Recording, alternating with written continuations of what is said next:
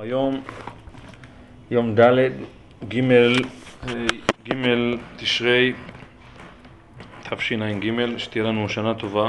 אור ליום ד' אור ליום ד' נכון. אור ליום ד' תשרי, אור ליום ה' ואור ליום ד' תשרי. שתהיה לנו שנה טובה ופוריה. יש הכל, יש לך הכל, סבבה, נו. שכח. אני רוצה לקרוא ברשותכם, אני רוצה לקרוא ברשותכם את דברי הרמב"ן על הפרשה שקראנו בשבת האחרונה, שמקובלנו שלעולם הפרשה הזו נקראת לפני ראש השנה, אתם ניצבים.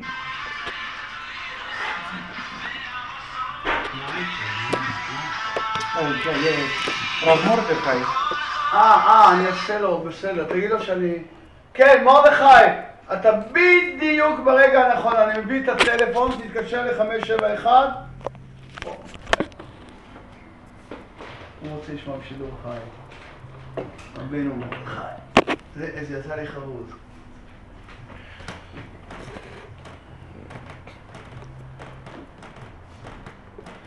אז הרמב"ן, אז טוב, כבר מקובל והדברים ידועים.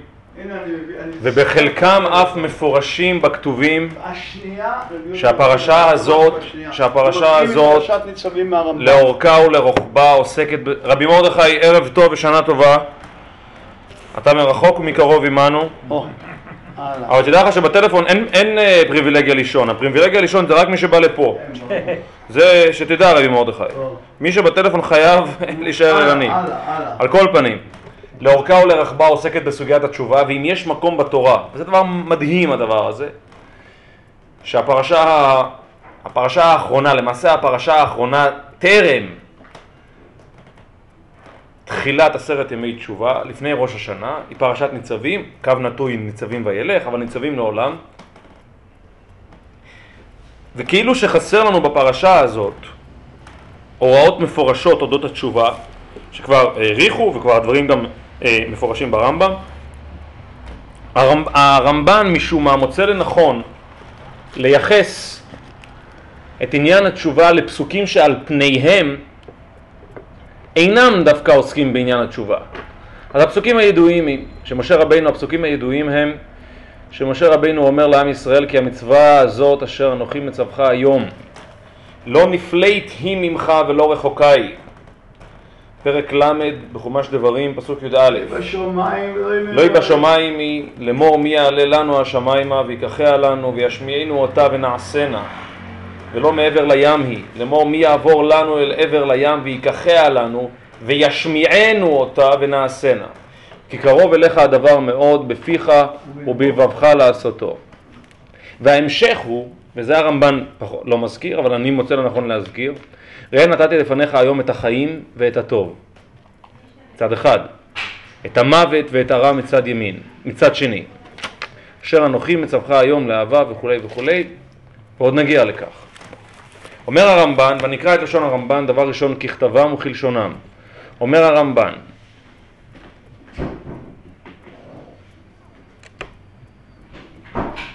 אז הרמב"ן בעצם הולך אל תחילת הפרק, ושבת עד השם אלוהיך וכו', בפסוק ב', מצווה שיצווה אותנו מי שתקשיב לעשות כן, ונאמרה בלשון הבינוני. עובד. ונאמרה בלשון הבינוני. זה עובד. אז הרמב"ן כאן מתייחס, כן, פסוק ב', ושבת עד השם אלוהיך ושמעת בקולו ככל אשר אני מצווך היום, אתה ובניך בכל לבבך ובכל נפשך. אז אתה אומר שלשון בינוני, מה הכוונה? אני שאלתי. אני לא, אני עדיין, ונאמרה בלשון הבינוני, לרמוז בהבטחה, כי עתיד הדבר להיות כן, כי עתיד הדבר להיות כן, והטעם לאמור, כי מי אין ידחך בקצה השמיים, זה פסוקים שלא קראנו, אבל פסוקים ש... בינוני נראה לי ברמב"ן, ראיתי, זוכר, יש קטע נוסף ברמב"ן בפרשת כיסובוי נראה לי, איפה שיש מצווה לשים מלך, הוא גם אומר בינוני, בינוני הכוונה לשון שהוא ממוצע, הוא גם על, כי נאמר שעתיד להיות ככה, באמת ככה זה יקרה, וזה גם ציווי. זה בינוני, משלם, נכון, משלם. בינוני, בינוני פשטות, נכון. בינוני הכוונה, יש כאן הגדרה ריאלית של המציאות. יש כאן הגדרה ריאלית של המציאות, כי עתיד הדבר להיות כן. יש כאן דבר שבעצם המציאות באופן ריאלי, כך תהיה. ואתם לאמור, כי אם יהיה נידחך בקצה השמיים, ואתה ביד העמים תוכל לשוב אל השם, ולעשות ככל אשר אני מצווך היום. כי, וכאן הרמב"ן כורך למעשה את הפסוקים הללו שלא קראנו, שהם פסוקים מפורשים על התשובה. כן? הם פסוקים מפורשים על התשובה, כאשר הפסוק אומר, ושבת עד השם והיה כי יבוא עליך כל הדברים האלה, הברכה והקללה, שנתתי לפניך והשבותה אל לבביך בכל הגויים אשר ידחך, השם אלוהיך שמה, ושבת עד השם אלוהיך, ושמעת בקולו, ככל אשר אנוכי מצווך היום, אתה ובניך ובכל לבבך ובנפשך. אז כאן לכאורה יש ציווי מפורש על התשובה. כאן לכאורה יש פסוק, אה, ציווי הוראה מפורשת על התשובה. אבל הרמב"ן כורך את הציווי הזה עם הפסוקים שאנחנו קראנו, שהם פסוקים הרבה יותר מאוחרים. והטעם לאמור, כי אם יהיה נידחך בקצה השמיים ואתה ביד העמים, תוכל לשוב אל השם, ולעשות ככל אשר אנוכי מצווך היום. כי אין הדבר נפלא ורחוק ממך, אבל קרוב אליך מאוד לעשותו בכל עת ובכל מקום. וזהו הטעם בפיך ובלבבך לעשותו. אומר הרמב"ן, ההוראה הזאת בפיך ובלבבך לעשותו, היא היא הוראה על התשובה. וזה דבר, זה דבר תימה. וזהו טעם בפיך ובלבבך לעשותו, שיתוודו את אבונם ואת אבון אבותם בפיהם, וישובו בליבם אל השם, ויקבלו עליהם היום את התורה לעשותה לדורות, כאשר הזכיר אתה ובניך בכל לבבך כמו שפירשתי. אומר הרמב"ן, בפיך או בלבבך לעשותו, וזה חידוש עצום, זה חידוש עצום של הרמב"ן. בפיך או בלבבך לעשותו, אומר הרמב"ן, זו הוראה על התשובה, אבל זה לא סתם על התשובה, אלא זו הוראה על הוידוי. כאן אומר הרמב"ן, ישנה הוראה על הוידוי. בפיך. בפיך או בלבבך לעשותו, שיתוודו את אבונם ואת אבון אבותם בפיהם. עכשיו זה כמובן הרמב"ן בעליל. מוציא כאן את הכתובים מידי פשוטם, ומייחס את ההוראה הזאת בפיך ובלבבך לעשותו, כמו שכולנו לומדים אותם. שזה, התורה יש כאן הוראה כללית, שהדבר הזה כאן הוראה, הוראה שהיא בראש ובראשונה הוראה מוסרית, הוראה אודות ההימצאות הקרובה של התורה ושהיא בהישג יד, ושאדם לא יכול להתחמק ולומר שהתורה רחוקה הימנו, אלא אדרבה ואדרבה היא קרובה בפיו ובלבבו לעשותו. אז אני רוצה, רוצה לרגע לקרוא שני מילים ברשי, שגם, שגם רשי כאן, באיזשהו, באיזשהו מקום, קצת מעורר תמיהה. אומר רשי, כי קרוב אליך הדבר, אומר רשי, התורה נתנה לכם בכתב ובעל פה. מה, מה רשי מוצא לנכון להגיד פה בכתב ובעל פה? כי קרוב. כי קרוב אליך, רשי, על, על המילים, כי קרוב אליך הדבר מאוד, אומר רשי, התורה נתנה, נתונה לכם, או נת, נת, נת, נתנה לכם, בטח זה נתונה לכם, בכתב ובעל פה. מה רש"י מוצא כאן לנכון? או, אז מה רש"י מוצא כאן לנכון עליו? זו השאלה ממש ברמת חיידר. רש"י מכוון את המכתב ובעל פה לפיו, אחד מפרנס. פינו אחד לבבינו. לא, אז רש"י... אני שואל, לא נראה לך? יכול להיות. הלב נוטה שכן. יכול להיות. הלב נוטה שכן. זה מה שהכי כבוד הרב אמר. נכון, הלב נוטה. זה מה שהכי... אם כן, איך אתה מכריע? מי הבעל פה, מי המחר? טוב, אז לכאורה בפיך זה בעל פה, ובלבבך זה בכתב. זה דרוש. איך בפיך שבעל פה חשבתי לבד? זה פשיטה. בפיך פה פשיטה. כי כתוב, כי על פה, אז חז"ל דורשים, כי על פי הדברים האלה כמובן, שם בגיטין סמכות. אבל איך בלבובך? זה כנראה המצוי, שתהיה התורה חקוקה בלבובך, כמו שהכי סובוי, היא תהיה לגמרי. או כמו ששלמה אומר, שלמה אומר, איך אומר שלמה? נו. זה שיעור שאתה אומר. איך אומר שלמה המלך? טוב, בסדר, נו, רב לובי. וכתבתם על לוח ליבך. נו, בסדר, אבל מי כתב על לוח ליבך? זה תורה שבכתב. למה שלמה המלך? כתוב, אנחנו אומרים את זה כל יום, בקריאת שמע, והיו הדברים האלה, על לבבך, ומה? זה אותו דבר? לא יודע, מה חסר? והיו דברים האלה, אשר אנוכי מצווך היום, על לבביך, ושנתתם לבניך. אוקיי. זה סתם, זה דרוש בעלמא.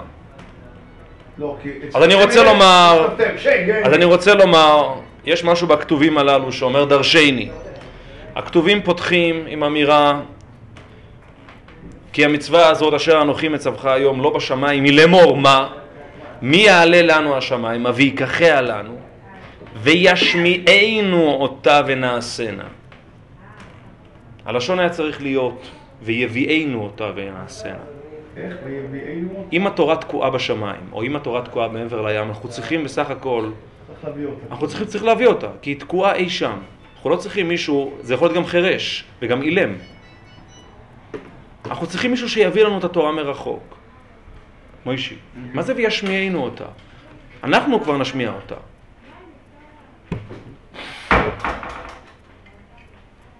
וההמשך הוא, כי קרוב אליך הדבר מאוד, בפיך ובלבבך לעשותו. אז על המשקל של וישמיענו אותה, אז היה צריך להיות כתוב באוזנך ובלבבך לעשותו.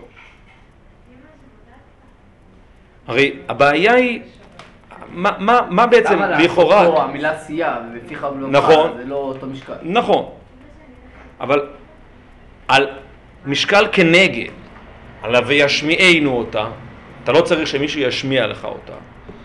אז זאת אומרת שאתה יכול לשמוע אותה לבד, אבל לא, זה בפיך ובלבבך לעשותו. אז הדבר ש... וזה לטעמי ממש ממש ממש מבחינת פשוטי של מיקרו.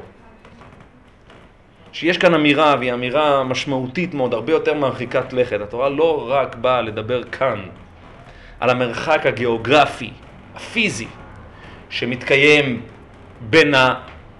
שלכאורה עלול האדם, עשוי האדם לחשוב שמתקיים בינו לבין התורה, שהיא תקועה בשמיים, תקועה מעבר לים, וצריך שמישהו ייסע למעבר לים ויביא אותה.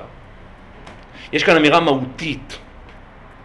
יש כאן אמירה מהותית על מהות התורה. כשאומרים לנו שהתורה היא לא בשמיים, אז מתכוונים פה במובן שלא בשמיים היא, במובן התלמודי הידוע, שאותם חכמים, שאותם חכמים אמרו לא בשמיים היא. לא בשמיים היא הכוונה, ההשמעה היא לא באה ממקור חיצוני, ההשמעה באה ממקור פנימי, ההשמעה נאמרת כאן. זה לא רק שלא בשמיים היא למור מי יביאנו לנו אותה, לא, אלא מי יש... וישמיענו אותה. במידה וישנו מקור השמעה חיצוני, ממילא המשמעות שהתורה היא בשמיים. קרי, קרי, תורה שבכתב. קרי תורה שבכתב. תורה שבכתב אכן מתגלית באופן כזה שההשמעה מגיעה ממקור חיצוני. נקודת ההשמעה, מקור ההשמעה הוא טרנסדנטי. ובאשר מקור ההשמעה הוא טרנסדנטי, ממילא אכן התורה היא בשמיים, ואנחנו זקוקים למישהו ש... יעלה לנו השמיימה וישמיענו אותה וממילא נעשנה. וכנל מעבר לים. מה זה? כי קרוב אליך הדבר... מה זה מעבר לים? אותו דבר מעבר לים. איזה מעבר לים? משה הוריד אותם מהשמיים. מעבר לים זה מטאפורה, מה אתה רוצה? מה אתה רוצה? אני שואל מי צריך את המטאפורה הזאת. אני לא יודע, צורך עיון. אוקיי. אתה שואל בשמה צריך שתי מטאפורות. בשמה צריך גם שמיים וגם מעבר לים. לא, שמיים אני מבין, משה עלה על שמיים. מקור חיצוני, מקור חיצוני, הרעיון של מקור חיצוני, זה לא משנה. מקור חיצוני. שהוא איננו כאן ועכשיו, שהוא איננו הווה בנקודת הזמן הנוכחית, כאן ועכשיו. זה לא משנה אם זה בשמיים או לא משנה מעבר לים. המשמעות היא על דרך השלילה, לא על דרך החיוב, שהוא איננו כאן. כי קרוב אליך הדבר מאוד בפיך ובלבבך לעשותו. קרי, אתה הוא המשמיע. אתה הוא המשמיע. אתה הוא זה שבסופו של דבר... משמיע מתוככי הווייתך פנימה, מתוככי אותה הוויה אוטונומית, בלתי מותנית, שהיא לגמרי פועלת על פי חוקים עצמאיים פנימיים משלה, והיא היא היא המחוקק. אומר רש"י, כי קרוב אליך הדבר מאוד, התורה נתונה לכם בכתב ובעל פה. היינו, התורה שבעל פה למעשה היא העוגן שבו בעצם התורה מתקבעת, תוקעת יתד, קונה שביטה באותו היכל פנימי אוטונומי שנקרא בית המדרש. זה קשור למושג תשובה. רק דקה. אז זה דבר ראשון ממש ברמה של פשט. זה ממש ברמה של פשט. עכשיו, מי למד ככה פשט? לא אני. אותם חכמים שלמדו מכאן ואמרו לא בשמיים היא, זו הייתה ההבנה שלהם, וכאמור זה מוכח מגוף הכתובים בעצמם. כאן אנחנו מגיעים לדברי הרמב"ן. אז אנחנו נתחיל, מה... אנחנו נתחיל את, את המהלך שאנחנו רוצים לדבר בצורה הרבה יותר מסודרת.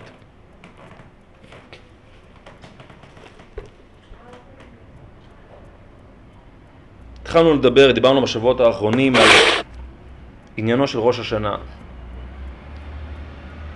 שהוא בעצם הניסיון של האדם להגיע לאיזושהי הסתנפות מיתית לאותה נקודת ראשוניות שממנה הוא נידח בנקודת הגירוש שלו מגן העדן. אותה נקודה שבה האדם מסתנף למה שנקרא כי עמך מקור חיים באורך נראה אור. אורי זהו ראש השנה, ששדה הראייה של האדם הוא שדה ראייה נטול כל אינטרוספקציה, קרי נטול כל, נטול כל התבוננות עצמית. בראש השנה האדם, בראש השנה, בראש השנה האדם לא מתבונן על עצמו בשום צורה. האדם לגמרי מתבונן על כלל ההוויה כהוויה שמכילה בתוכה את ההרמוניה האלוהית.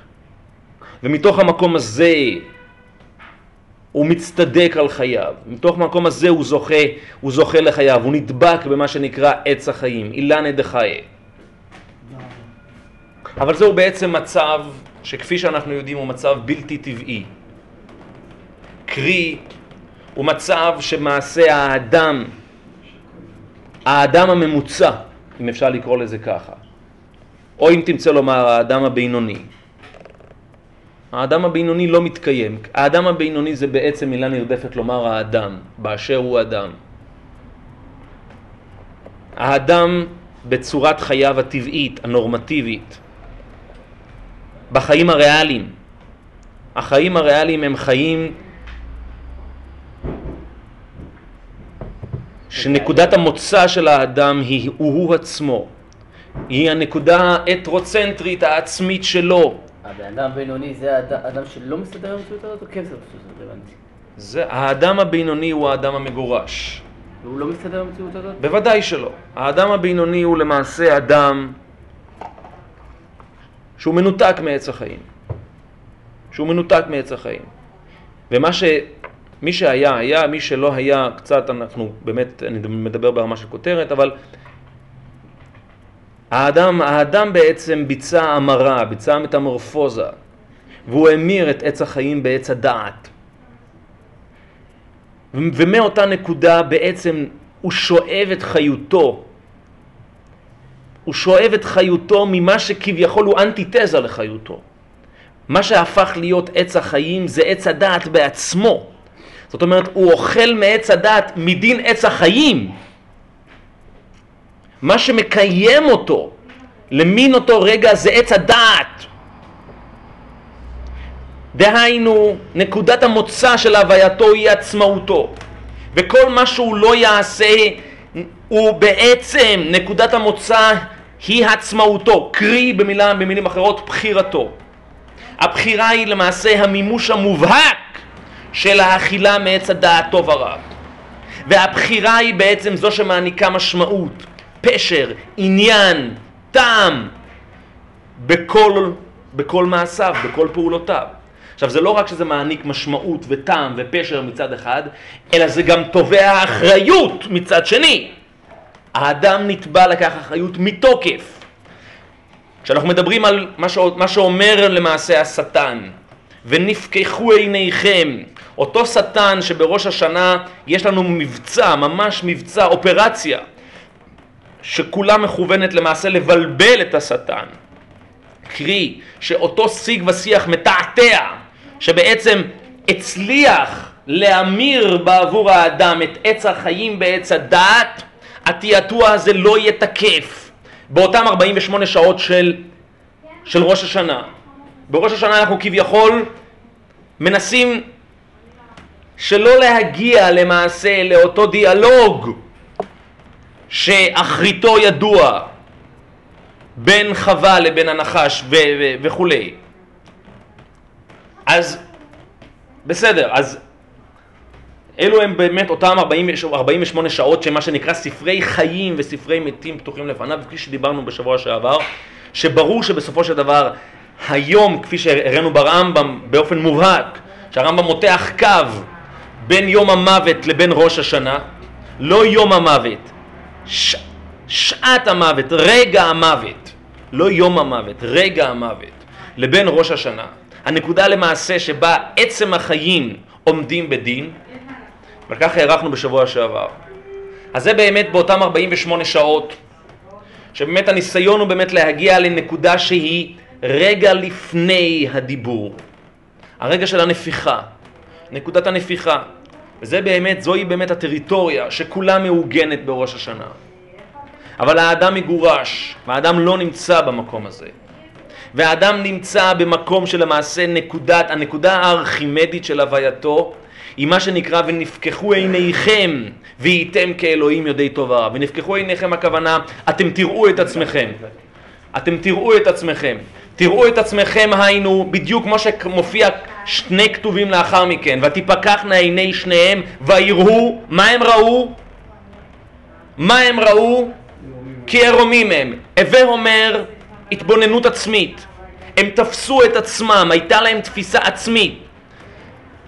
העובדה שהם לא ראו שהרומים הם עד עכשיו, מכיוון שהם לא ראו את עצמם, הם ראו את הכל חוץ מאשר את עצמם. וזה דיברנו על כך, זה בעצם המצב של אברהם אבינו בדרכו אל העקידה. שדה הראייה האלוהי, יראת השמיים, אתה ידעתי כי ירא אלוהים אתה. אלוהים יראה, אלוהים יראה לא עשה לו לבני, על כן ויקרא שם המקום ההוא אלוהים יראה. אז זה הטריטוריה של ראש השנה, של עקדת יצחק, שאנחנו מבקשים שיזכר לנו בראש השנה. אבל רגע, אבל אנחנו יודעים שבסופו של דבר ותפקחנה עיני שניהם ויראו כי ערומים הם. האדם תופס נקודת המוצא ההטרוצנטרית, העצמית, האינטרוספקציה, מה שנקרא אצלנו, ההתבוננות העצמית, היא הופכת להיות הנקודה הארכימדית של האדם העצמאי כמובן. לא מדברים על ילד ולא מדבר על חרש שוטה וקטן, אנחנו מדברים על, על האדם, האדם בקומתו השלמה, הראויה, העולמת. שהוא תופס את עצמו, התפיסה העצמית, ואו אז הוא מכסה את עצמו, בראש ובנקודה הוא מכסה את עצמו. אז אותה נקודה שהפכה בעצם להיות הנקודה הארכימדית שמעניקה למעשה את הצידוק שלו להווייתו. והאדם שמרגיש שעשייתו ופעולותיו לא תורמות למה שנקרא העצמה אישית, התגדלות אישית, התפתחות אישית, אז הוא לא מרגיש, הוא משתעמם, הוא מרגיש שזה חסר פשר, זה לא מעניין אותו. הוא חייב בסופו של דבר את מה שנקרא אור חוזר, את המשוב, אל אותה אינטרוספקציה, אל אותה התבוננות, תפיסה עצמית. אז יש לנו, דיברנו על כך. אז ראש השנה זה בעשה הטריטוריה של הידיעה, הטריטוריה של מה שנקרא הכל צפוי. הכל צפוי הכוונה שדה הראייה של אלוהים. זה הכוונה הכל צפוי, הצפייה המוחלטת. צפוי מלשון ראייה, לצפות. אבל יש נקודה שהדברים הם אינם צפויים, והנקודה הזאת מה שנקרא הרשות נתונה. הרשות נתונה הכוונה שהאדם יש לו תפיסה עצמית, קרי רשות היחיד. רשות היחיד. שהיא באה לידי ביטוי, ויראו כי ערומים הם. ואו אז הם עשו את מה שהם עשו. יש לו תפיסה של תפיסה עצמית. שם כביכול, אותה, אותו הכל צפוי לא פוגע, לא, לא מגיע.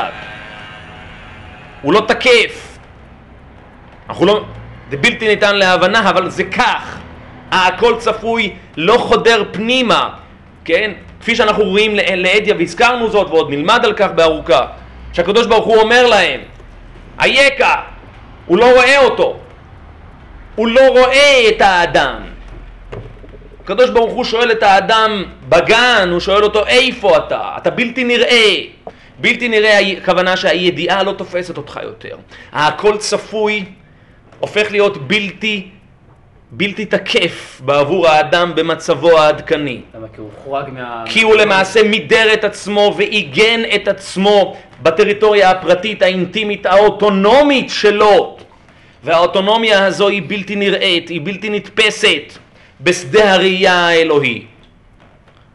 שם למעשה הופכת, אותה טריטוריה הופכת להיות למעשה נקודת המוצא של ההווייתו של האדם. היא נקודת המוצא והיא נקודת המבחן. ואם בראש השנה, אם בראש השנה אנחנו עוסקים בכתיבה, כתיבה הכוונה כל מה שבעצם צפוי להיות, זה הכוונה כתיבה. זה נכתב לכך וזה נכתב לכך. ההבדל בין כתיבה לבין חתימה. חתימה, ואני רוצה לומר זה דבר פשוט, דבר פשוט. אנחנו אומרים בפיוט הזה של נתנה תוקף.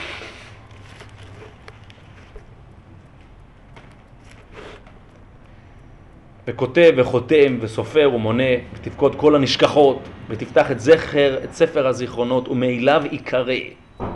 ומעיליו יקרא הכוונה, זה למעשה הכתיבה. זה בעצם מה שמופיע בספר הזיכרונות. ספר הזיכרונות הוא הוא, הוא ספרו של ראש השנה.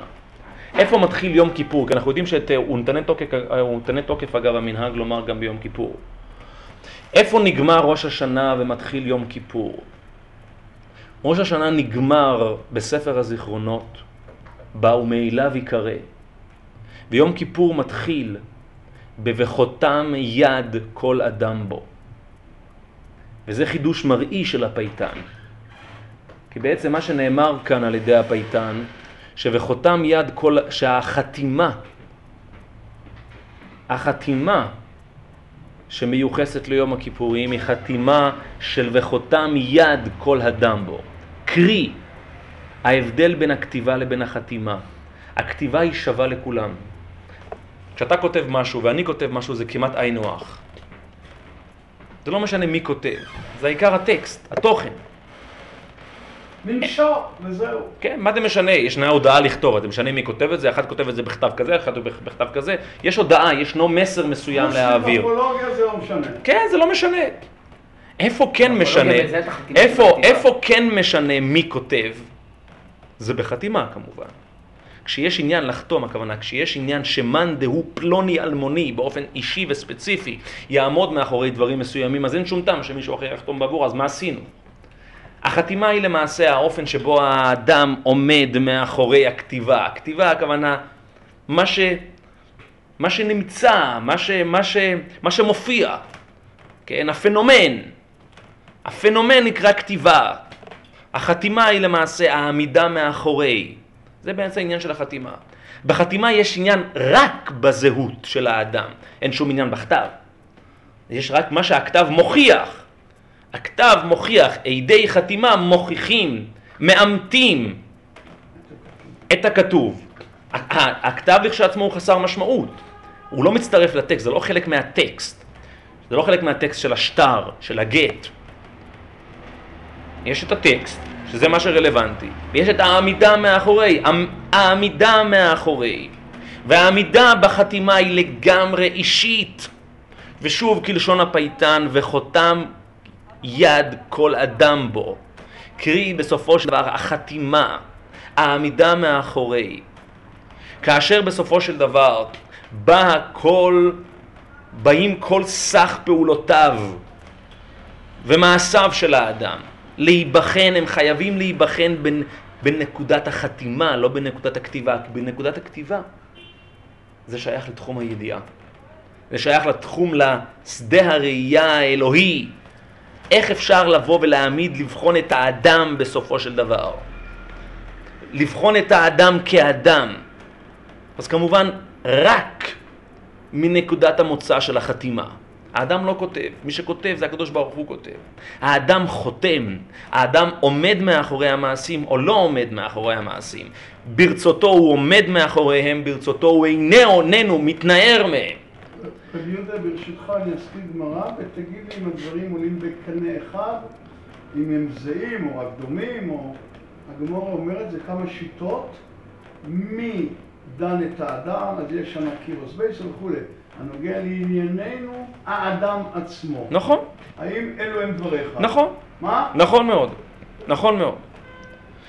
אז שוב, אז כפי שדיברנו כאן בשבוע שעבר, וברמת הכותרת... מה עצמו? התנהגות שלו בעשרת ימי תשובה קובע את הדין? כן, אבל זה לא רק זה. החתימה, הכוונה, ההזדהות, ושוב, דווקא מתוך נקודת המוצא האינטרוספקטית, הכוונה מתוך נקודת המוצא הפנימית האישית, עד כמה באמת האדם מזדהה או איננו מזדהה.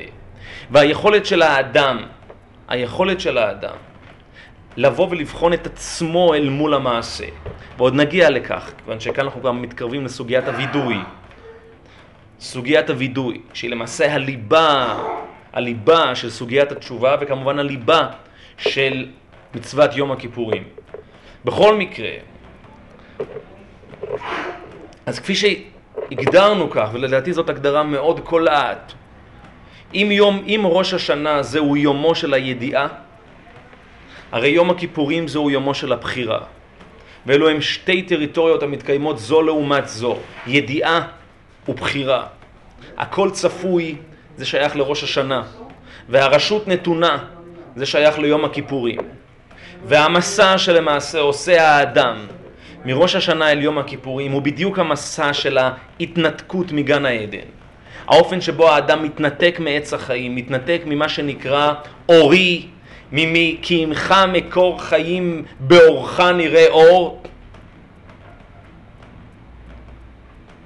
והוא הולך אל נקודת המקום הפרטית, האינטימית, האוטונומית, הבודדת שלו, שנקודת השיא שלה היא ביום הכיפורים. ביום הכיפורים למעשה מתייצב האדם בפני, כפי שאמרנו, כל אותו אור. כן, דיברנו על כך שהחוויה הראשונית של האדם הראשון לאחר התנתקותו מגן העדן היא חוויה של חושך, היא חוויה של העדר. ואור אז הוא צריך למעשה למצוא את נקודת המוצא של האור בתוכו פנימה, כמובן. חושך, העדר, ריק, וקום. ובחושך הזה, לחושך הזה כביכול הולך האדם, הולך האדם ביום, ביום הכיפורים. ושם מתוך המקום שלו, מתוך המקום המזוקק שלו, הוא צריך למעשה למצוא את מה שנקרא ישועה, אורי ואישי. ישועה היא לעולם. כן, חז"ל אומרים, והיה אמונת איתך, חוסן, ישועות, חוכמה ודעת. שישה סדרי מישנה. אומרים חז"ל, ישועות זהו ספר נזיקין. ספר נזיקין זה הכוונה, זה העולם העצמאי, האוטונומי, האפרורי של האדם. זה ספר נזיקין, זה החוקה ההלכתית במובנה היותר עצמאי, במובנה האחריות המוסרית.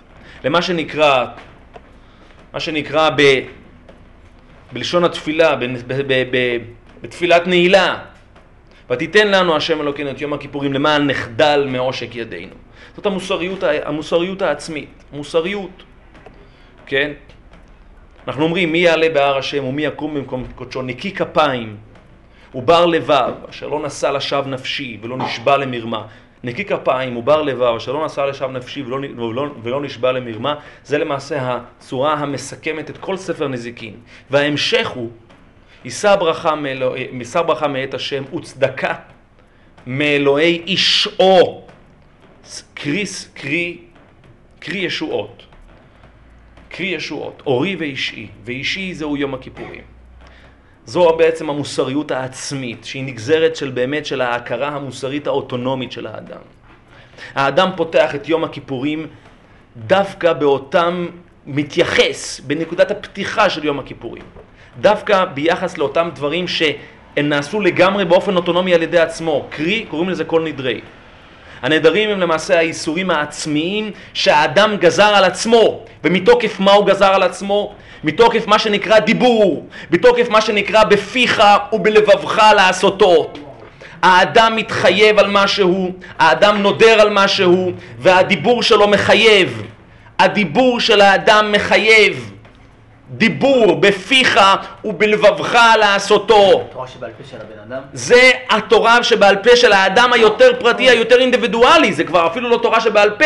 זה תורה שבעל פה במובן היותר פרטי ועצמי, קו נטוי אינדיבידואלי של האדם.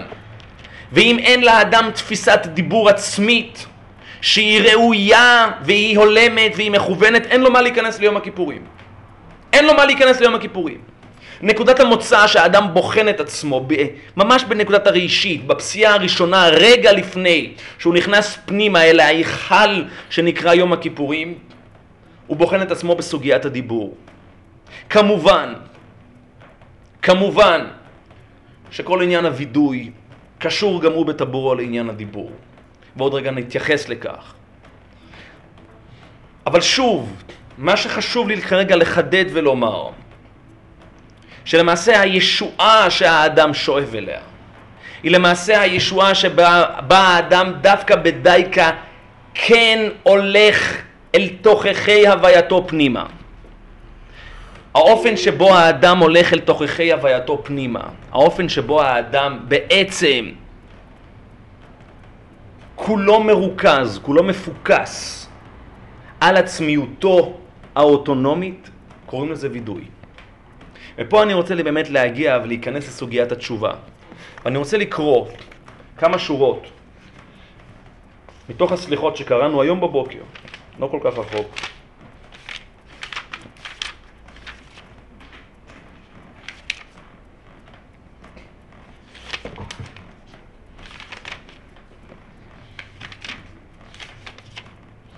אחד הפיוטים הכי יפים שיש. פיוט, על איזה פיוט אני מדבר? עזוב נא בן אדם. אני מדבר על הורית הדרך תשובה לבת השובבה. זה הפיוט המרכזי של צום גדליה. אז אני קורא כמה שורות, אני מניח שרובכם, כולכם, זוכרים זאת, רבי לובה. אין ראש אפרות תבל אשר ראשון נוצר, וניסיתו במצווה קלה ואותה לא נצר. אתם מנחשים על מי, על מי מדובר? כמובן, אז אני אחזור. אין ראש אפרות תבל אשר ראשון נוצר, וניסיתו וניסיתו במצווה קלה ואותה לא נצר. זעמת וענפת עליו שנותיו לקצר, חזר בתשובה וכאישו נונצר. אני חוזר שוב, זה נפלא, זה פיוט קדום מאוד אגב. אין ראש אפרות תבל אשר ראשון נוצר, וניסיתו במצווה קלה ואותה לא נצר. זעמת וענפת עליו שנותיו לקצר, חזר בתשובה וכאישו נונצר. ומה? הוא חזר בתשובה וכאישון ונצר. מה זה? מילולי. אישון ונצר הכוונה, הוא חזרו נשמר כמו כאישון עיניו. כאישון? כמו כאישון שלהם. מה? כאישון מה? ונצר. ונצר. ונצר. ונצר לשון שמירה כמובן. זה נכון? מה נכון? הוא לא מת? אז, אז לא יודע מה כמה. הוא ידע לו תשובות שלא לא מת? אז קודם כל, לא, השאלה היא, השאלה היא, השאלה היא, השאלה היא הרבה יותר... לא, לא, השאלה היא, לא, לא, השאלה היא, השאלה היא, לא יודע, לא חושב שכנראה שלזה אתה מתכוון. עשה תשובה והכל סבבה. איפה כתוב שהוא עשה תשובה? הוא מת, הוא לא מת. אבל איפה כתוב שהוא עשה תשובה? איפה כתוב שהוא עשה תשובה? הוא, מה? זה בחז"ל. אה, מה זה בחז"ל? בסדר, אבל איפה, מאיך התייסר שהוא עשה תשובה? מזמור שיר, למשל, כל החז"ל. מה, מה, מה, בסדר, כן, לא, מאיפה זה כתוב? אחרי זה למשל כתוב, תאה גזעו, תאה גזעו. שרק אחרי שקין... בסדר, בסדר, בסדר. אני מסדר את הדבר. כן, אז זה החז"ל הידוע, שהוא פגש אותך עם מה עלה בדמך, הוא אמר לו, תאה גזעו, תאה גזעו, דמי אחיו, זה כבר כתוב מפורש, דמי אחיו בשופחו. כן, אבל... היסרתו בנה ונד, לכת כה וכה. כעת שב אליך, שנייה, רגע, כעת שב אליך ועזב רוע דרכו, לשבעתיים מארחתו כל מוצאו בלי להכו. זה מפורש בכתובים. הלאה, מחלל יצויי יולדו, מי זה? ראובן. מחלל יצואי יולדו. אשר פחז כמים. זה הבן של נוח, חם, כן. חם. לא, זה לא חם, זה ראובן. נכון, נכון. ראובן. גם הוא עשה פעולה דומה, נו.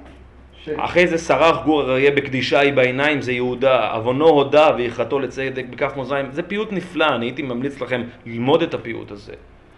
יש כאן ממש הוראה של מראה, שהפייטן הולך פרק אחרי פרק, דור אחרי דור, דור אחרי דור, ומראה את סוגיית התשובה. אני חושב, ש... אני חושב שזה כמעט המקום היחיד שבו באמת נתלה בדבר שאין לו שם ושארית. אין לו שום זכר ב... ב... ב... בכתובים עצמם. איפה מאיכה תיסה לבוא ולומר שאדם הראשון עשה תשובה? מה פתאום שהוא עשה תשובה? וזה כזה כאילו, כאילו, לא, זה נאמר לקין, האם תתסעד נאמר? להפך, להפך, להפך, אנחנו רואים שעל קין, כשהוא רצה לעשות תשובה, הכתוב מזכיר זאת מפורשות. כששוב חזר לחווה. נו אז מה? כשהוא חזר לחווה. הוא פרש, הוא פרש. נו אז מה? ואז הוא עשה תשובה. איפה כתוב? למה הוא פרש? הוא יודע למה הוא פרש, תשאל אותו למה. מי אמר? אבל מי אמר שהוא פרש? ומי אמר שהוא... זה לא... מאה ושלושים שנה הוא היה... איפה כתוב שהוא פרש?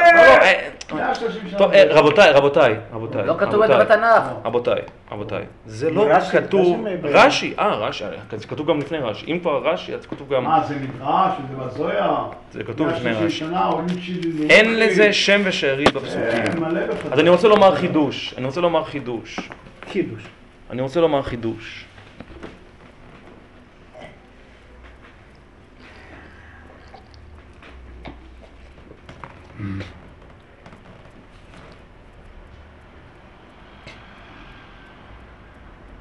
עצם המצב הזה של ההתנתקות בגן העדן היא בעצמה תשובה. מחדשת את מה שנקרא תשובה. ואני אסביר. ההפך, ההפך. רגע, אני אסביר. זה עונש, נכון. רגע. עצם היכולת של האדם, עצם היכולת שהאדם ניחן בה, למה שנקרא, במה שנקרא תשובה, האפשרות הזאת לשוב בתשובה, לפעול במה שנקרא תשובה, היא בעצמה החידוש שמתחדש במצבו של האדם לאחר גירושו. ואני אתאים ואסביר.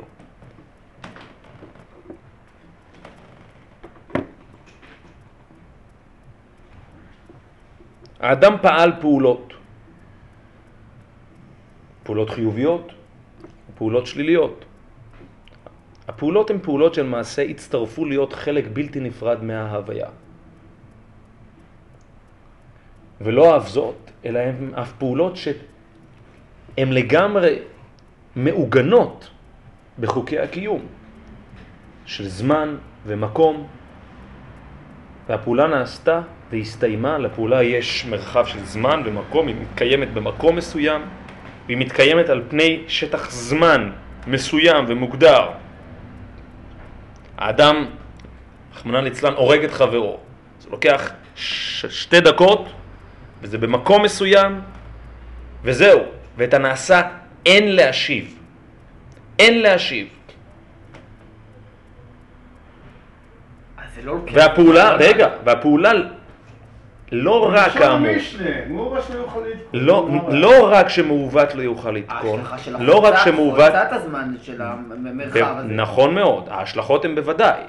אבל היכולת של האדם, הקשר, אני אנסח אותו בצורה אחרת, הקשר בין, אדם, בין המעשה שהאדם עשה, פעל, בינו לבין המעשה, הוא מאוד צר, הוא מאוד תחום בזמן ומקום. לאחר מכן זה כבר לגמרי יצא מגבולותיו האישיות שלו, כמו שאתה אומר, בהרבה מאוד מקרים ההשלכות עדיין פועלות, אבל זהו, זה נמצא וזה נוכח, לטוב או לרע. הוא יכול לטובב כאילו זה לא קשור לטוב. לא שהוא לא יכול, זה גמרנו, זה נמצא. עכשיו, מה זאת אומרת שהפעולה הזאת קשורה אליו? מאיכת תיסה שהיא קשורה אליו. למה היא קשורה אליו? היא קשורה אליו כי הוא פעל אותה. אני רוצה להגיד פה עכשיו אמירה שהיא אמירה כפולה. וזה דבר פשוט, ולא בכדי. לא בכדי הרמב"ם למעשה מאמת ומייסד את כל העיקרון של בחירה בהלכות תשובה. הבחירה החופשית, הרצון החופשי. כך שזה ברור שבסופו של דבר. אני רוצה עכשיו להתייחס לשני הצדדים, סוגיית האחריות וסוגיית התשובה, שהם שני צדדים של אותו מטבע. אין שום מקום בעולם לתבוע מהאדם לקחת אחריות, אם המעשה לא יצא, אם המעשה לא הגיע מתוך נקודת מוצא אוטונומית, עצמאית, חופשית לחלוטין. במידה והמעשה הוא חלק מאיזושהי גזרה דטרמיניסטית, בלתי נמנעת, אינסטינקטיבית, כמו למשל של בעלי חיים, אז בוודאי שאין כאן שום מקום של אחריות. או אם תמצא לומר, המעשה הוא לא מעשה של האדם, המעשה הוא למעשה מעשה של ה... נקרא לזה הטבע. הטבע המיני, הטבע הפיזיקלי, הטבע הביולוגי, הטבע. ואין כאן בכלל התייחסות, אין בכלל, לא נמתח שום קו בין האדם לבין המעשה. היכולת למתוח קו ולתבוע מן האדם לקחת אחריות, וזה באמת ברמת הפשט, זה פשוט. שהאפשרות לבוא ולתבוע מהאדם לקחת אחריות על מעשיו, על פעולותיו, היא אך ורק מתוקף ההנחה שישנה בחירה חופשית, אוטונומית. או כפי שאני נוהג להגדיר זאת, ישנה תחושת בחירה. תחושת בחירה הכוונה שהאדם בסופו של דבר פועל מתוך נקודת המוצא האינטרוספקטית, העצמית. מתוך נקודת המוצא העצמית יש לו תחושה שהוא פועל, הוא עושה, הוא יוצר, הוא מחוקק, הוא מחייב או שולל. אז זו בסוגיה של, כמובן של לקיחת האחריות, קו נטוי העמדה, העמדה לדין, העמדה בדין. אי אפשר, אין מקום להעמיד בעל חי בדין כמובן. אין מקום להעמיד ילד בדין על זה שהוא שבר את הצלחת. באשר אין, המעשה מנותק ממה שנקרא עץ הדעת טוב ורע. פשוט, פשוט, פשוט. אז זה בצד של לקיחת האחריות. כנגד לקיחת האחריות בא החידוש של התשובה. והחידוש של התשובה בא ואומר, והחידוש של התשובה בא ובעצם מעצים באופן עוד הרבה יותר דרמטי ומשמעותי ועמוק את סוגיית היחס בין האדם לבין מעשיו. סוגיית התשובה באה ואומרת שישנו, ישנה אפשרות, כי אנחנו היינו אומרים, בסדר, בוודאי שהמעשה לקח שלוש דקות, באותם שלוש דקות פעלת מתוך מקום לגמרי חופשי, לגמרי אוטונומי, לגמרי בלתי תלוי. לכן אנחנו מאנישים אותך. תיקח אחריות. אבל כמו שאמר רב דוד, מעוות לא יוכל לתקון. אתה לא יכול לבוא ולהגיד עכשיו, גמרנו, זה נעשה. כשזה נעשה, זה נעשה מתוך רצון חופשי, בחירה חופשית. אתה עומד בדין, אין מנוס. באה סוגיית התשובה. ופה אני רוצה להגיד, להגיד אמירה, שהיא אמירה פשוטה, אבל חשוב לומר אותה. מי שמעשה מעמיד אותה בצורה מאוד ברורה וחדה, זה בעל הכוכבי אור.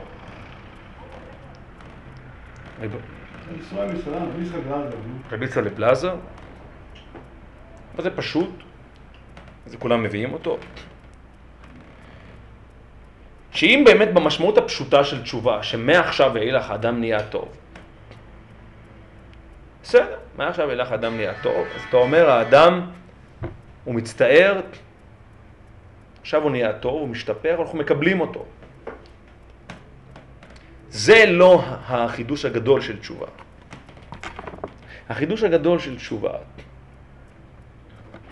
נמצא במה שנקרא וידוי. הוידוי הוא בעצם... למה זה? החידוש הזה לא בא? זה לא בא מכאן ולהבא. זה לא הבא מכאן ולהבא. ברמב"ם המאוד מאוד מאוד מפורסם. בידוי. בעצם, בדברים מפורשים ברמב"ם. הרמב"ם בכלל לא מביא את מצוות התשובה, מביא רק את מצוות הבידוי. הדברים מפורשים ברמב"ם והדברים ארוכים, אני לא רוצה להיכנס בהם ואני... תארכתי במקום אחר. אבל נכון, הדברים מפורשים ברמב"ם, נכון. ברמב"ם הדברים מעוגנים בצורה מאוד חדה וברורה, והייתי מאוד ממליץ גם באמת לפני יום כיפור ללמוד את הרמב"ם. כסדר. החידוש הגדול של הלכות תשובה, של בשורת התשובה ליתר דיוק, היא למעשה באופן שבו האדם מאמת. הרי הגזרה הזאת, אני אומר כך, הגזרה הזאת,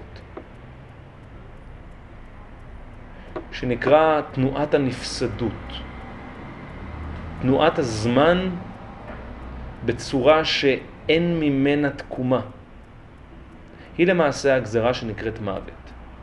שהאדם צועד למעשה, המציאות בעצם, צועדת בעצם בתנועת זמן, ותנועת הזמן היא למעשה שולטת באופן מלא, מוחלט, בלתי מעורער, על כל מה שקורה בכל כללות ההוויה. והדבר שכל מה שאירע אתמול, כל מה שהתרחש אתמול, כל מה שפעלו סך כל בני, בני האדם ביום האתמול, הוא לגמרי, לגמרי בלתי נגיש. לא בני אדם, כל מה שתקרה. כל מה שקרה הוא לגמרי בלתי נגיש. אבל כל מה שקרה בוודאי. אבל גם מה שפעלו בני האדם הוא בלתי נגיש. יום האתמול הוא בלתי נגיש בהחלט. זה בעצם המהות של מה שנקרא מוות. מוות. התנועה, במילים פשוטות, תנועת הנפסדות. המציאות הולכת ונפסדת. מה שקורה עוד רגע לא קיים, לא רלוונטי, חסר משמעות. אלא אם כן הוא עדיין נותן את אותותיו, עדיין יש לו השלכות הובות. אבל בראש ובראשונה הוא בלתי נגיש. אי אפשר להחיותו. אי אפשר להקימו לחיים בשום צורה. אי אפשר לנהל איתו שום שיג ושיח. הרעיון של וידוי סותר במהותו את ההנחה הכמעט הייתי אומר המדעית, הפיזיקלית הזאת. מה שבעצם מהות הוידוי, וידוי הכוונה לשון ודאות. ישנם מעשים שהאדם מוודא אותם, והוידוי הופך אותם לממשיים, לנמצאים כאן ועכשיו. כשהאדם עומד ביום הכיפורים ואומר, על חטא שחטאנו לפניך בזלזול הורים ומורים,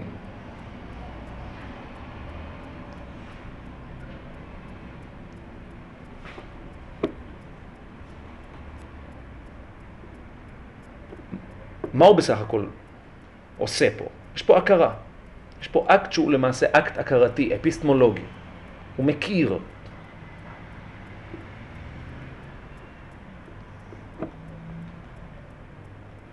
הוא מכיר.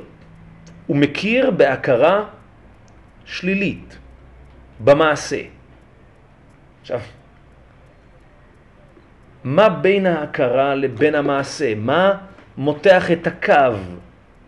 בין ההכרה לבין המעשה, זה הרי בלתי ניתן, זה הרי בלתי אפשרי, זה הרי אבסורד שימתח קו.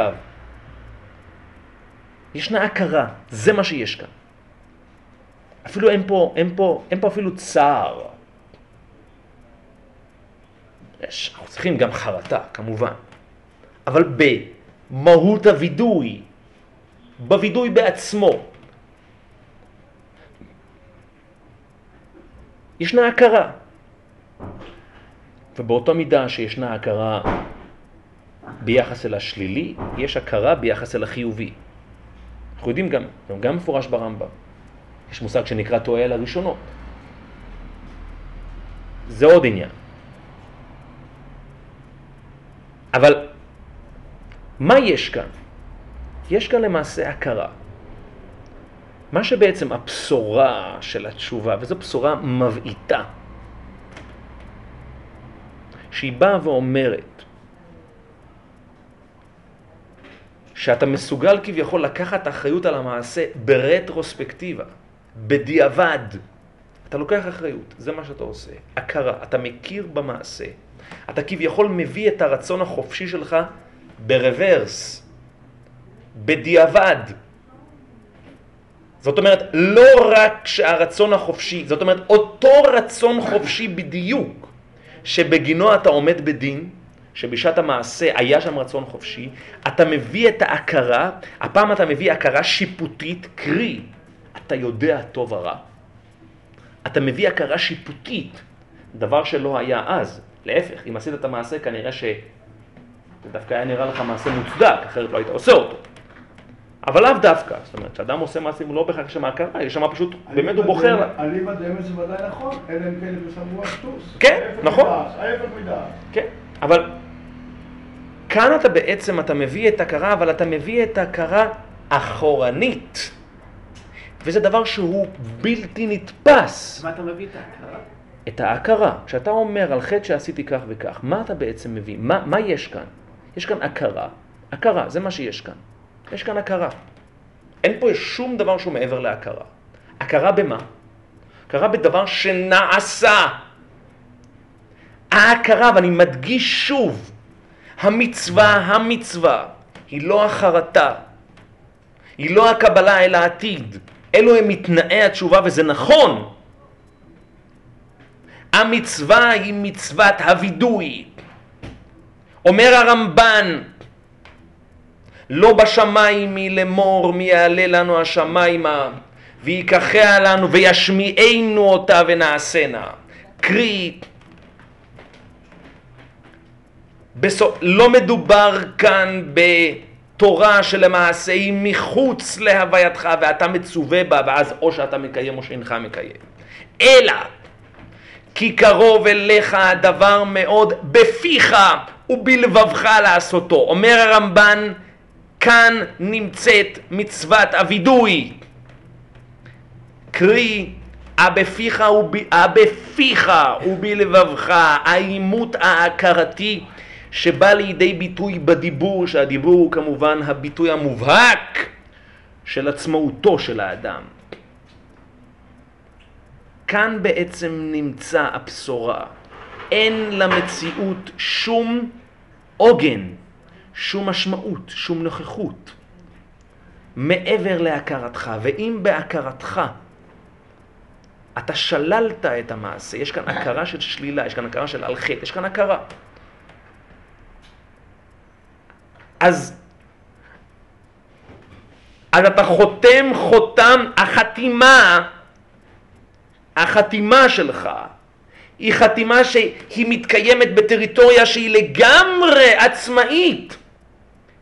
כי קרוב אליך הדבר מאוד, לא בשמיים היא, בפיך ובלבבך לעשותו.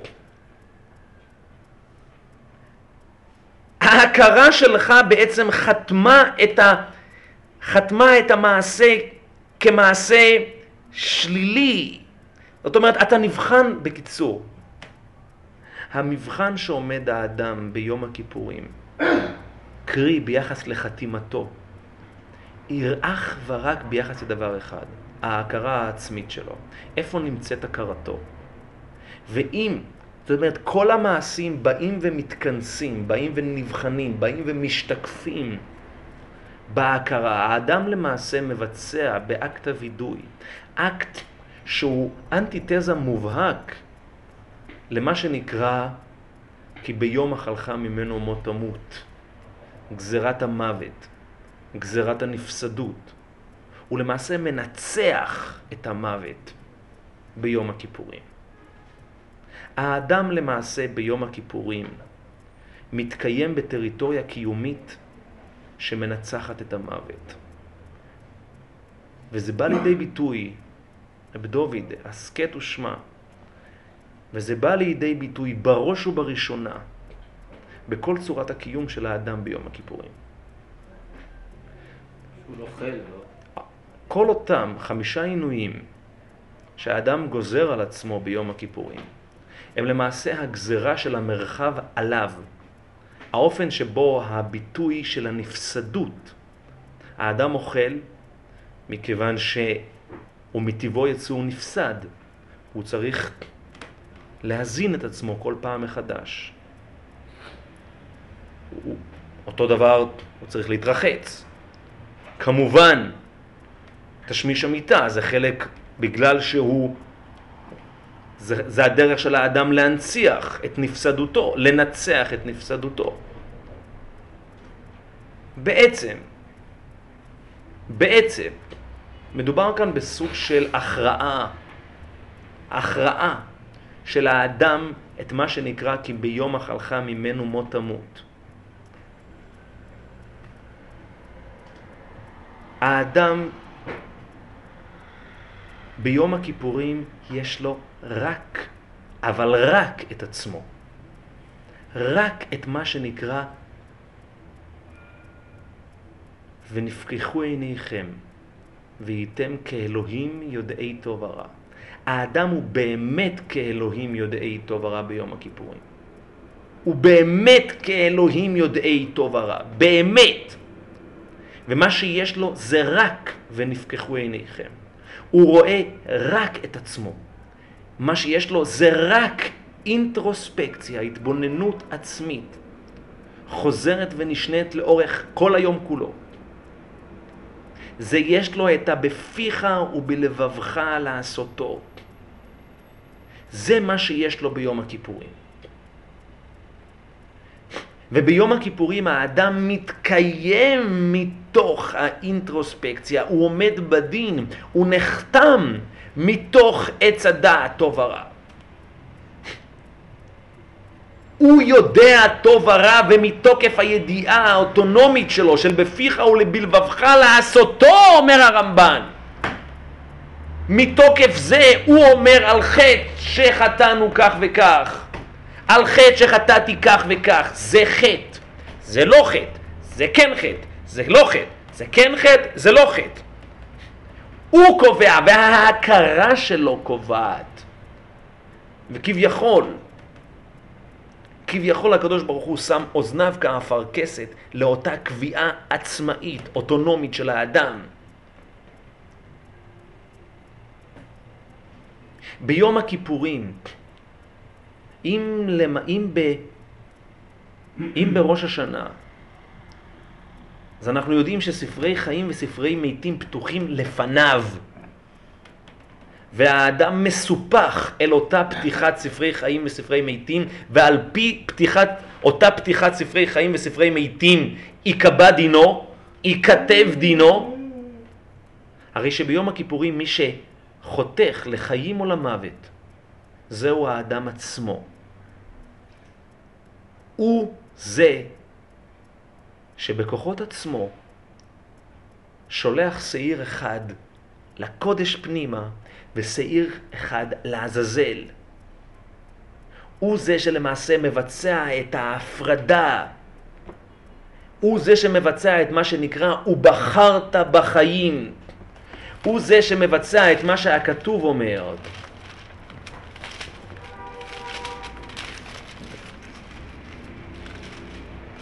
ראה נתתי לפניך היום את החיים ואת הטוב, את המוות ואת הרע. ויש לו הכרעה ברורה. זה הולך החוצה, זה הולך פנימה. פנימה הכוונה הולך אל רשות היחיד.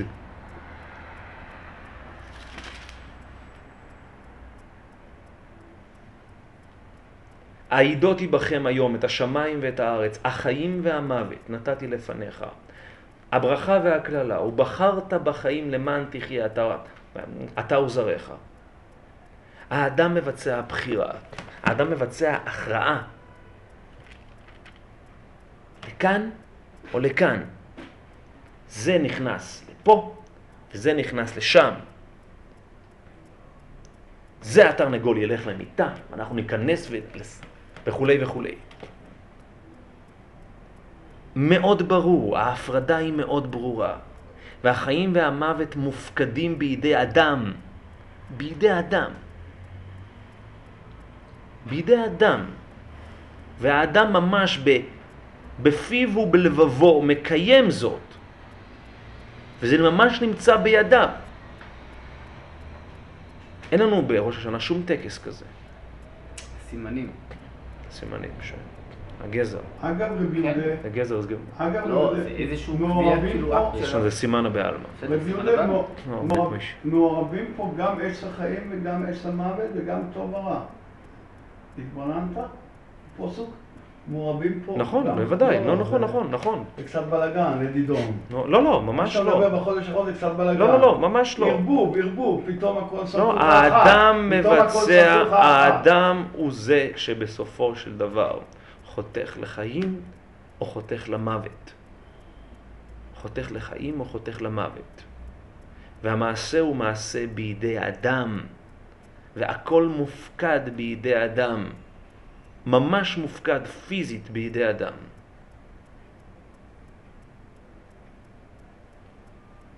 מה זה טוב ורע? יהודה בואי לקרוא, זה כבר ליגה ב'. הרי זה מה שדוברים חודש. לא, לא. טוב ורע, טוב ורע זאת ההכרה המוסרית. ההכרה שבסופו של דבר, ההכרה בטוב משמעה הבחירה בחיים. קרי, החיים הם נגזרת של ההכרה בטוב. ובסופו של דבר האדם עומד למבחן על הטוב ורע. תראה, החיים והמוות האדם לא, מכיוון שלכל אדם יש יצר חיים. כל אדם יש יצר חיים, זה אינסטינקט. זאת אומרת שעוד פעם הבחירה היא רק עכשיו... אין לאדם, אין... בין טוב לרע, אלא, אלא, אלא, אני לא יודע למה זה הפוך על הפוך. אני אומר, אני אומר, שדבר שלכאורה אמור להיות מובנה במנגנון האינסטינקטיבי של האדם. האדם רוצה לחיות בדיוק כמו שבעל חי רוצה לחיות. בעל חי אדרבה. בעל חי עושה בשם הרצון חיים. מוישי, בשם הרצון חיים הבעל חי עושה דברים שבעיני האדם הם פסולים ומשוללים מן היסוד. הוא רוצח. הוא רוצח על ימין ועל שמאל. על ימין ועל שמאל. קרי, הרצון לחיים, הרצון לחיים בהרבה מאוד מקרים, רצון ההישרדות בהרבה מאוד מקרים, דווקא אמור לגרום לאדם לעשות הרבה מאוד מעשים שמנקודת מבטו הם שליליים. הווה אומר שמה שלמעשה קובע את החיים ואת המוות היא הפרה-הכרה, ההכרה המוקדמת, המטה-הכרה, שנמצאת מאחורי החיים והמוות, והיא הידיעה טוב ורע. וזהו בעצם הליבה של ההבדל בין מצבו של האדם קודם גירושו, למצבו של האדם לאחר גירושו. כי מה שהאדם מצווה לאחר, לפני גירושו, זה את עצם החיים, זה את הלעובדה ולשומרה. החיים הם גוף הציווי, ועל כך הערכנו בעריכויות מופלגות מאוד, ולא נחזור על כך. החיים מצווים מתוכם פנימה. האדם מצווה על החיים באשר הם חיים. לאחר גירושו, האדם מצווה על החיים באשר הם טוב. ובסופו של דבר, מה שקובע, האם זה חיים או מוות, זאת איננה שאלת ההישרדות של האדם כאדרבה. בהרבה מאוד מקרים האדם דווקא נדמה שלא להיות, למסור את נפשו, להקריב את חייו. מה שלמעשה קובע את שאלת החיים והמוות היא אותה ההכרה מוקדמת, היא אותה מטה ההכרה של הטוב והרע, של הוא בחרת בחיים. בחיים לא בוחרים, לא צריך לבחור בחיים. החיים כבר בחרו בשבילנו. החיים הם לכאורה שייכים לגמרי לטריטוריה שנקראת ידיעה. לאותו עוגן דטרמיניסטי ששולט על כלל ההוויה כולה ובתוכה על האדם. אלא מאי? מדובר כאן בחיים שהם נגזרת של בחירה. או אם תמצא לומר חיים שהם נגזרת של הכרה, חיים של וידוי. חיים של וידוי, והוידוי הוא למעשה המנגנון היחיד שקובע את החיים ואת המוות. ההכרה של האדם באותו רגע שהוא מטיל את הגורל שעיר אחד להשם ושעיר שני לעזאזל. שם בנקודה הזאת האדם למעשה מבצע את ההכרעה וקובע גורלות לחיים ולמוות. בפיך ובלבבך לעשותו. מה זה בגורל? גורל הכוונה שאדם עושה את זה ממש, כאילו באמת ב... זה כאילו ש... אני, אני אסביר. הגורל הוא לכאורה אנטיתזה לבחירה. זה לכאורה ידיעה. אבל הביטוי המטאפורי של הגורל במקרה דנן זה שהאדם קובע את גורלו. זאת אומרת שהדטרמיניזם כולו נמצא בידי האדם, שכאן יש פרדוקס. זה לא בידי האדם, כי הוא לא קובע מה יהיה. אז הוא זהו, שזה בידיו, האדם צריך, ולכן חובה, שלכאורה שניהם, הרי כתוב, כן? שניהם, כתוב ששניהם צריכים להיות, שניהם צריכים להיות שווים בתכלית. כתוב שלהשם היה יוצא בצד ימין תמיד. זה כבר בסדר, זה לא נחזה. לא, זה קשור, זה בידיו. נכון, נכון. הגורל, הגורל נמצא בידי האדם. בידי האדם. זה ביטוי מטאפורי נפלא.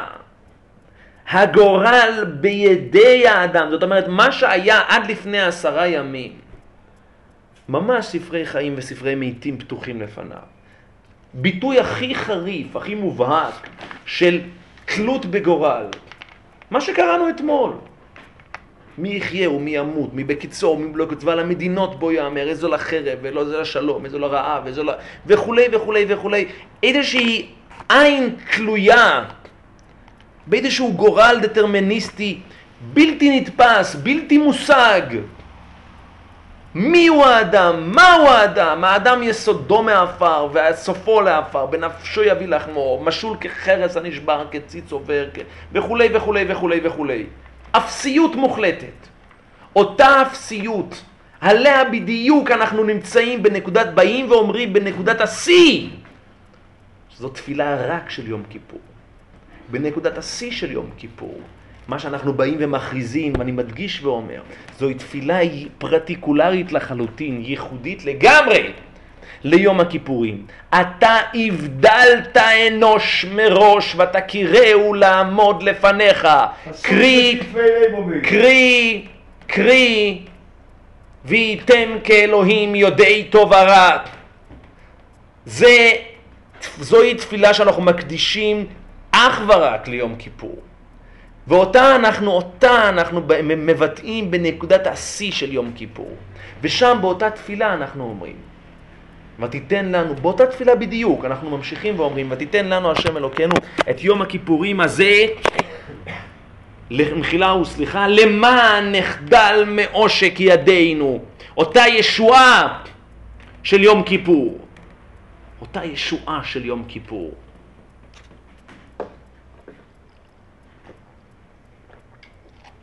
סוד גלוי הוא שיום כיפור הוא גם היום שלמעשה קיבל האדם את מה שנקרא תורה שבעל פה. לוחות שניות. את מה שנקרא לוחות שניות.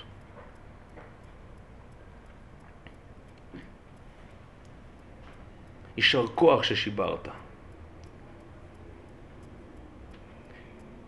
אלמלא נשתברו לוחות כמו שאומר המדרש. לא היו, לא קושיות, ולא הוויות, ולא מדרשים, וכו' וכו' וכו'. זה מציאות של גן עדן. לא היה מוות. לא, זה מציאות של גן עדן. אלמלא נשתברו לוחות, האדם היה תקוע בגן העדן. היה האדם היה נשאר תקוע בגן העדן. אותה נתינה של לוחות שניות, שניתנות בידי אדם, ועל כך הערכנו באריכויות במקומות שונים ומשונים. אבל זה דבר נפלא, וזה בעצם הנקודה המחברת את ראשית דברינו עם הרמב"ן ועם הרשי, על כי קרוב אליך הדבר מאוד.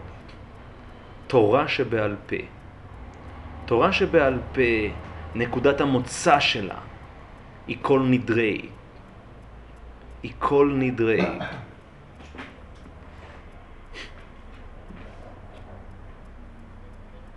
יהיה בפיך או בלבבך לעשותו. היא תורה שמתקיימת באופן אוטונומי לחלוטין, באותה טריטוריה פרטית אישית של האדם. זוהי התורה של הוידוי, זוהי התורה של ההכרה.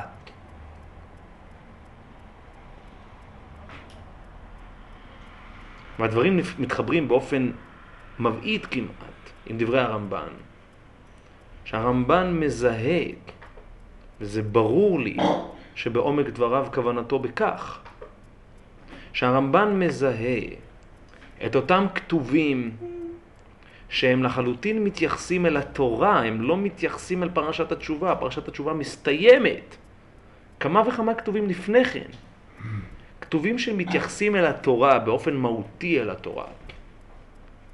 לא בשמיים מלמור, מי יעלה לנו השמיימה, ויקחה לנו וישמיענו אותה ונעשנה. זוהי תורה שבכתב שהיא מנותקת מתורה שבעל פה. זוהי תורה שבכתב שעליה נאמר נעשה ונשמע. זוהי תורה שבכתב שאכן יונקת את מהותה, את, את אפשרות קבלתה ממקום שהוא פרה-גירושי, ממקום שגואל את האדם מן הזוהמה שמטיל, ש, שמטיל הנחש. ולא מעבר לימי, וכו' וכו'. כי קרוב אליך הדבר מאוד, בפיך ובלבבך לעשותו. אומר רשי, בפיך ובלבבך לעשותו, אומר רשי, התורה, ש... התורה נתונה לכם בכתב ובעל פה. אומר הרמב"ן, תורה שבעל פה, למה שרשי קורא כביכול תורה שבכתב ובעל פה, הכוונה בגרסה הזאת, תורה שבכתב כשהיא ובעל פה כמובן. אז, ב, אז בנקודת ההשקפה של הרמב"ן, כאן יש ציווי על הוידוי. כאן יש ציווי על הוידוי, מכיוון שבסופו של דבר מה שעושה, עושה הכוונה מקיים. מה שבעצם מקיים את המעשים. מה שמקיים את המעשים, זה לא משנה. בהקשר, הפסוקים מדברים על התורה, כן? אבל זה תקף לגבי כלל מעשי ופעולות האדם שעליהם האדם מתוודה ביום הכיפורים. מה שמקיים את המעשים, מחייב או שולל את המעשים, זה בפיך ובלבבך לעשותו. וביום הכיפורים כאמור, בא האדם ואומר, אני אכן מגורש. כביכול האדם ביום הכיפורים נהנה רק מן הבנפיט. היינו, הוא נהנה רק מן התשואה של הגירוש. הוא לא משלם את המחיר. הוא לא אוכל, הוא לא שותה, הוא לא ישן. הוא לא מקיים יחסים עם אשתו. הוא בעצם נמצא במצב כאילו קדם גירושי. זאת אומרת, הוא לגמרי נמצא בתוכו פנימה, ומתוך המקום הזה אין לו... זאת אומרת, הוא... למעשה מדובר בהכרה בתארתה. ההכרה כאיזושהי מציאות נבדלת לחלוטין. יש פה רק הכרה. רק והייתם כאלוהים יודעי טוב ורע. אומר לה הנחש לאישה, וביום כיפור הוא צודק, לא מות תמותון. ויאמר הנחש אל האישה, לא מות תמותון. אז אנחנו שואלים, מה זאת אומרת לא מות תמותון? מה, הוא אידיוט? הוא לא מצא עם מי, עם מי להתחיל, על מי לחלוק. הקדוש ברוך הוא אומר, הקדוש ברוך הוא אומר, רב, רב דוד, הוא אומר להם, כי ביום אכלך ממנו מות תמות. אז הוא אומר לה, לא מות תמותון, אתם לא תמותו. איי, נשאלת השאלה, אז מה? הרי הקדוש ברוך הוא אמר לכם מות תמותון, והוא כנראה יודע על מה הוא מדבר. כי יודע אלוהים, כי ביום אכלך ממנו, והייתם, כי ביום אכלכם ממנו, והייתם כאלוהים יודעי טוב ורע. אם יש זמן, אם ישנה נקודת זמן, שבה הנחש צודק מילה במילה, קרי, האדם באמת לא מות תמותון, כביכול, והוא כולו ראיתם כאלוהים יודעי טוב ורע. זהו ביום הכיפורים. ביום הזה הוא לא קיים, ביום הזה הוא לא קיים. ולכן מהבחינה הזאת הוא כביכול לא קיים. נכון, נכון. ימים יוצאו ולא אחד בהם. כביכול ישנו יום אחד. אז למה אומר לא שמות המתון? מה?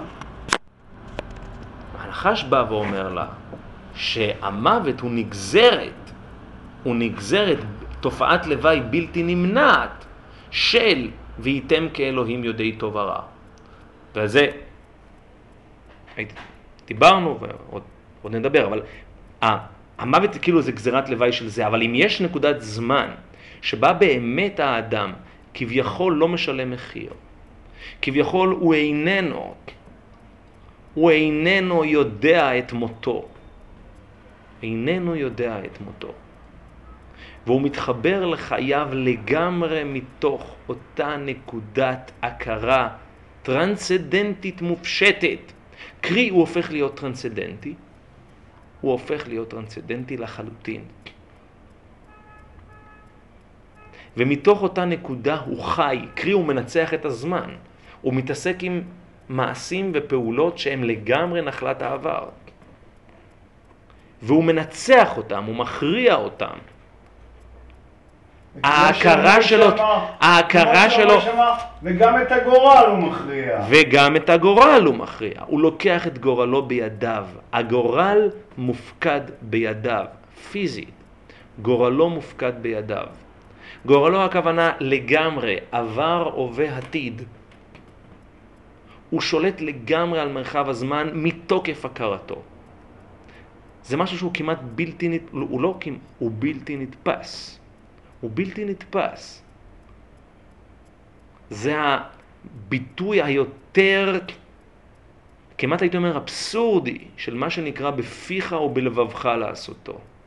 זאת נקודת הקצה של בפיך ובלבבך לעשותו, כי קרוב אליך הדבר מאוד, בפיך ובלבבך לעשותו, לא באוזנך, אלא בפיך. אתה המשמיע, ההוא ישמיענו אותה. כאן אתה הופך להיות המשמיע, בפה שלך. ההוא שהיה, שבמידה ואכן התורה הייתה בשמיים, אז מישהו אחר, המשמעות שמישהו אחר הוא המשמיע. כאן אתה הוא המשמיע. ומתוקף העובדה שאתה הוא המשמיע, יש לך את האפשרות לקחת שליטה, לאחוז ממש בבסיס, בראשית של המעשים, ולקבוע את משמעותם לחיים או למוות.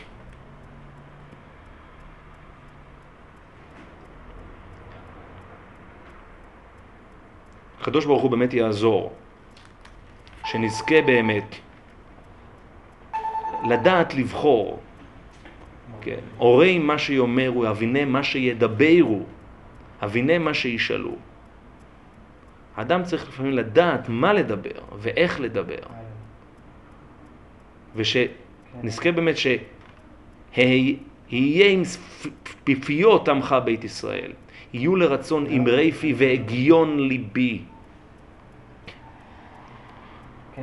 ושנזכה ונחתם לחיים טובים מהדיבור שלנו, מההכרה העצמית שלנו, ונזכה לשנה טובה ולחיים ארוכים ולשלום.